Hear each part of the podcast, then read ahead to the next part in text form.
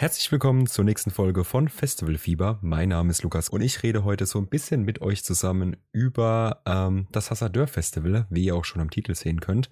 Und zwar ist es ein ganz besonderes Festival, denn es ist mal ein bisschen was anderes als diese ganzen Mainstream-Festival, was es gibt, denn es ist ein Techno-Festival ähm, in Karlsruhe, genauer gesagt auf dem Auto-Böhler Schrottplatz. Wieso, weshalb und warum, darauf gehen wir gleich genauer ein.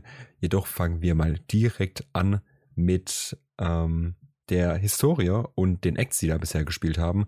Heute ein bisschen weniger Zeit, deswegen, das seht ihr auch an der, seht ihr auch an der Länge der Folge. Es ist heute ein bisschen kürzer, ein bisschen kompakter, deswegen habe ich mir heute auch ein kleineres Festival rausgesucht, denn da lässt sich es ganz gut zusammenfassen, was da quasi passiert ist. Das Hasardeur Festival gibt es, so wie meine Recherchen rausgefunden haben, seit 2022 und hat 2022 mit dem Lineup angefangen, und wie gesagt, es ist sehr technolastig, es ist sehr nischig, sage ich mal so. Es gibt wahrscheinlich viele Acts, die ihr nicht kennen werdet. Ähm, es hat angefangen mit Charlie Sparks beispielsweise war dort, I Hate Models war dort, ähm, Prada 2000 war dort. Das sind quasi so die größten in dieser Szene, die man kennen könnte. Ähm, das Besondere am Hassadeur Festival ist, dass der, ähm, das Festival geht um 12 Uhr los und hört am nächsten Morgen um 7 Uhr auf. Wie gesagt, Nee, stimmt gar nicht. War gelogen. Es hört um 11 Uhr am nächsten Morgen auf. Das heißt, wenn ihr darauf Lust habt, könnt ihr 24 Stunden knapp Techno feiern. Ähm, das ist auf jeden Fall nicht schlecht. Denn Adrian Mills war auch dort, sehe ich hier gerade. 2022 und 2023 hatten wir auch Adrian Mills dort. Wir hatten Brutalismus 3000 dort. Wir hatten Charlie Sparks dort. Und auch Prada 2000 wieder war auch da. Ähm, wie gerade schon gesagt, das Besondere daran ist es, dass es zum einen das Festival gibt, was in der Regel so bis 23 Uhr geht und danach kommt quasi die Aftershow ähm, im Gotec Club in Karlsruhe und da auch nochmal das Besondere, dass es hier dann eben, wie gesagt, einfach nochmal von 23 Uhr bis 11 Uhr morgens geht. Ich persönlich war schon relativ oft äh, im, im, äh, im Gotec, im äh, Techno feiern. Mag ich sehr gerne. Die, die Atmosphäre da gefällt mir sehr, sehr gut. Ist eine komplett andere als in den anderen Clubs. Aber darauf gleich nochmal ein bisschen mehr. Zu der Location, wie gerade schon gesagt. Die Location ist quasi ein alter Autoschrottplatz, der auch, soweit ich weiß, immer noch als Schrottplatz eigentlich genutzt wird und extra für das Festival quasi aufgeräumt wird. Das heißt, alle Autos kommen erstmal zur Seite und dann wird dort eben Techno gefeiert. Ich war dieses Jahr 2023 das erste Mal dort und für nächstes Jahr 2024 gibt es auch schon wieder Early Bird Tickets. Das heißt, wenn euch das Ganze zusagt, einfach mal zuschlagen. Wie gesagt, ich war das erste Mal dort. Es war mein erstes Techno-Festival. Ich war schon oft im, äh, in Techno-Clubs feiern. Das hat mir auch immer sehr gut gefallen. Deswegen habe ich mich dieses Jahr einfach mal dazu entschieden, auch mal auf dieses Techno-Festival zu gehen, da ich aus der Nähe von Karlsruhe komme und das Ganze gar nicht so weit hergeholt ist. Dazu ähm, sei gesagt, dass die Techno-Szene, ne, wir, wir kennen sie alle in Deutschland, wir kennen alle das Berghain, wir kennen alle das KitKat in Berlin, wahrscheinlich vom Namen her. Und die Techno-Szene in Deutschland ist sehr, wie sage ich es jetzt, sehr freizügig, was äh, Klamotten angeht. Also damit sollte man auf jeden Fall auch kein Problem haben und sich auch darauf einstellen, dass man sich dementsprechend eben auch ansieht. Ein gutes Beispiel dafür ist, ne, Männer oberkörperfrei. Ich glaube, man sieht da kaum einen Mann mit irgendwie Oberteil. Und wenn, ist es ein Harness oder ein äh, Netz, Netzshirt oder irgendwas in die Richtung. Genau, da gibt's, da gibt's vieles zu sehen. Zum anderen, ähm, es gibt auf dem Festival an sich eine Mainstage, die auf diesem großen Schrottplatzbereich quasi ist. Und neben nebendran, neben dieser großen Mauer, wenn ihr Bilder danach sucht, dann seht ihr das direkt, geht's, geht's quasi zu den Toiletten und ähm, zu der Getränkestation und alles drum und dran. Hierbei ist es so, dass alle Leute auf diesem Festival, wenn sie von A nach B wollen, durch eine ganz normale Tür müssen. Also, okay, es stimmt vielleicht nicht ganz, es ist vielleicht ein bisschen größer als eine normale Haustür. Ähm, aber es ist wirklich, wirklich nicht groß. Und ihr müsst euch vorstellen, ich kann schlecht Menschen einschätzen. Ich weiß nicht, wie viele Leute da waren. Da waren auf jeden Fall sehr viele Leute für, für den Raum, der da war. Das heißt, wenn man von A nach B wollte und sich dann irgendwie äh, Leute durch diese Tür durchgequetscht haben, dann war das schon ganz schön äh, voll, das Ganze. Nichtsdestotrotz, ich war, die, wie gesagt, nur dieses Jahr dort und habe da Adrian Mills mitgenommen, ich habe Brutalismus 3000 mitgenommen und die beiden ähm, habe ich schon lange, lange auf dem Radar mal live zu sehen, denn mit ihren Tracks komme ich sehr, sehr gut klar, mag ich wirklich komplett. Und da ist es eben, ne, wirklich, wirklich schön, solche Künstler auch mal live auf der Bühne zu sehen. Die haben beide komplett ihre Show abgeliefert. Viel mehr gibt es dazu eigentlich gar nicht zu sagen. Ähm, wie gesagt, es ist, es ist sehr technolastig, das heißt, ich kann jetzt schlecht drauf die, auf die Stimmung eingehen. Die Stimmung war wie immer gut, weil einfach Techno einfach gut Stimmung mit sich bringt. Ähm, genau. Auf der Aftershow war ich nicht, aber ich kann auch gleich ein bisschen was über das Gotec, über den Club im Allgemeinen erzählen.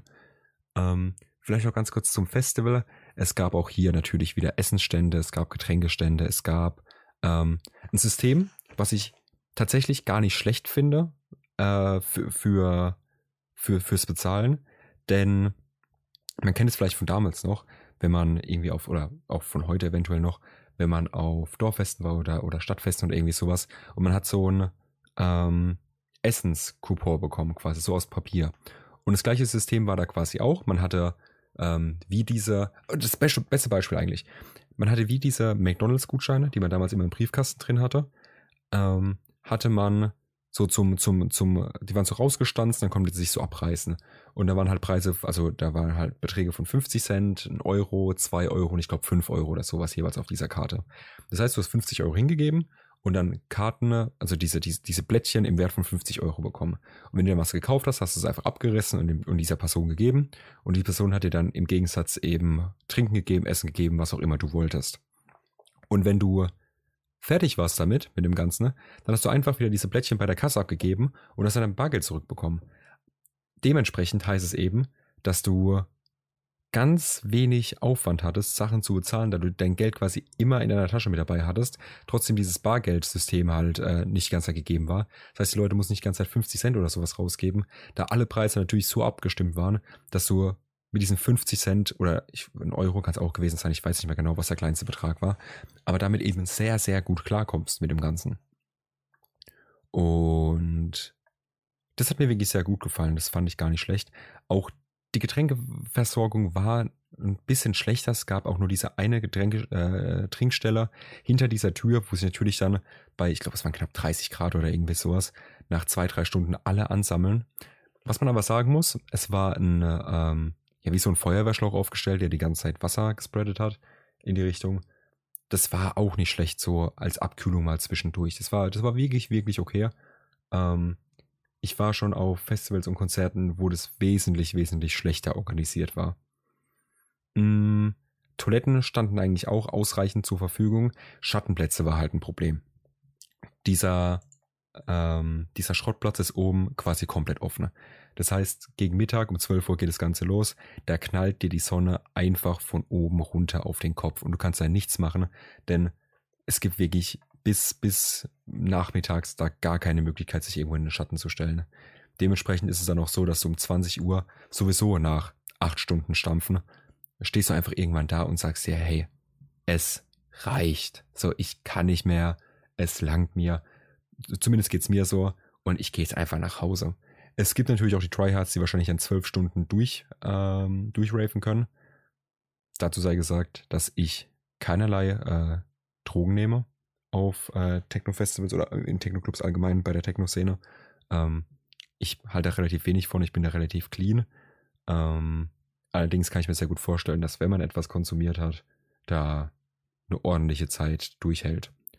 Apropos konsumieren, Natürlich findet man dort alles und natürlich ist auch dementsprechend das Polizeiaufgebot vor ähm, dem Festival relativ groß. Das heißt, da, wenn ihr was konsumieren wollen solltet, vorsichtig sein auf jeden Fall. Mm, ja. Wie, man, man, sieht, man sieht natürlich auch auf so einem Festival, sieht man natürlich auch alles. Ähm, vor allem im Club, wenn ich direkt auf den Club zu sprechen komme. Es gibt wenig Sachen, die ich in diesem Club noch nicht gesehen habe. Es gibt wenig Sachen, wo mich wirklich auch in diesem Club abschrecken würden. Und trotzdem ist es wirklich so. Und da muss man einfach mal eine Lanze für brechen. Ich glaube, das wissen die meisten, aber trotzdem, dass die Techno-Szene, vor allem in Deutschland, sehr, sehr, sehr entspannt ist, was das Ganze angeht. Also, da, ich habe noch nie in irgendeinem Club, ähm, ich habe noch nie eine Schlägerei gesehen, ich habe noch nie irgendjemand pöbeln sehen, ich habe noch nie irgendjemand jemand dumm anmachen sehen oder irgendwie sowas, was natürlich dadurch, dass Techno immer weiter in den Mainstream rückt und alles drum und dran, auch innerhalb der Clubs ne, äh, Leute anlockt, die da nicht ganz mit vertraut sind, quasi mit dem Umgang. Aber das beste Beispiel, was ich immer bringe, bring, ist eigentlich, ich, hab, ich, hab, ich war am Stampfen, ich habe meine Arme bewegt und habe aus Versehen jemand meinen Arm ins Gesicht geschlagen. Und er hat sich bei mir entschuldigt, dass er sich bei mir in den Weg gestellt hat. So, und ich habe mich natürlich auch entschuldigt, dass ich ihm meinen Arm in den, ins Gesicht geschlagen habe. So, aber trotzdem, so in jedem normalen Club hättest du damit rechnen müssen, dass du gleich eine Faust kassierst. Ähm, Im Techno-Bereich so gut wie gar nicht. Natürlich sind viele Leute drauf und da muss man auch ein bisschen aufpassen. Ich sag mal so, wenn ein Kiefer zuckt, dann zuckt ein Kiefer, ne, dann geht da vielleicht ein bisschen weg und fange jetzt nicht direkt mit der Person Stress an. Ähm, man weiß wie, nie, wie sich die Sachen auswirken. Und trotzdem ist es wirklich an sich einfach sehr, sehr entspannt, das Miteinander. Ich habe gerade gesehen, für nächstes Jahr, für den 22.06.2024, kann ich einfach mal sagen, wurde schon ein Teil des Lineups äh, preisgegeben. Und zwar Trüm, äh, T-R-Y-M, könnt ihr einfach mal suchen. Ich glaube, auf Spotify findet man ihn, auf Soundcloud, auf, äh, bei Soundcloud auf jeden Fall. Ähm, habe ich auch schon live erlebt im Gotek sehr gut, sehr gute Techno-Musik. Wenn man darauf Bock hat, dann ist es auf jeden Fall sehr, sehr stark. Mm, wie gesagt, es ist, äh, das Hassadeur ist ein kleines Festival, ähm, wo es nicht ultra viel passiert, wo es nicht ultra viel drumherum zu erzählen gibt. Es gibt keine Möglichkeit irgendwie zu campen, da es nur ein Tag ist, ähm, auf einem Schrottplatz. Ich glaube, das ist auch sehr regional gehalten an sich, obwohl da große Acts spielen. Ähm, ich würde jetzt nicht sagen, dass es sich nicht lohnt, von weiter her dahin zu fahren. Aber man sollte sich halt bewusst sein, es ist ein Tag und es ist eine Stage und die Künstler, die dort waren, die sieht man auch auf den großen Techno-Festivals. Ähm, auch auf jeden Fall. Wie schon gesagt, heute eine kürzere Folge, ne? Ähm, ich muss es ja an der Stelle auch schon wieder Schluss machen, denn es gibt zum einen gar nichts mehr zu sagen, zum anderen stehe ich echt ein bisschen unter Zeitdruck, aber wollte diese Folge auch diese Woche nicht ausfallen lassen. Von daher vielen, vielen Dank für eure Aufmerksamkeit. Macht's gut und wir sehen uns natürlich ganz vorne im Moshpit. Mein Name ist Lukas und das hier war Festivalfieber.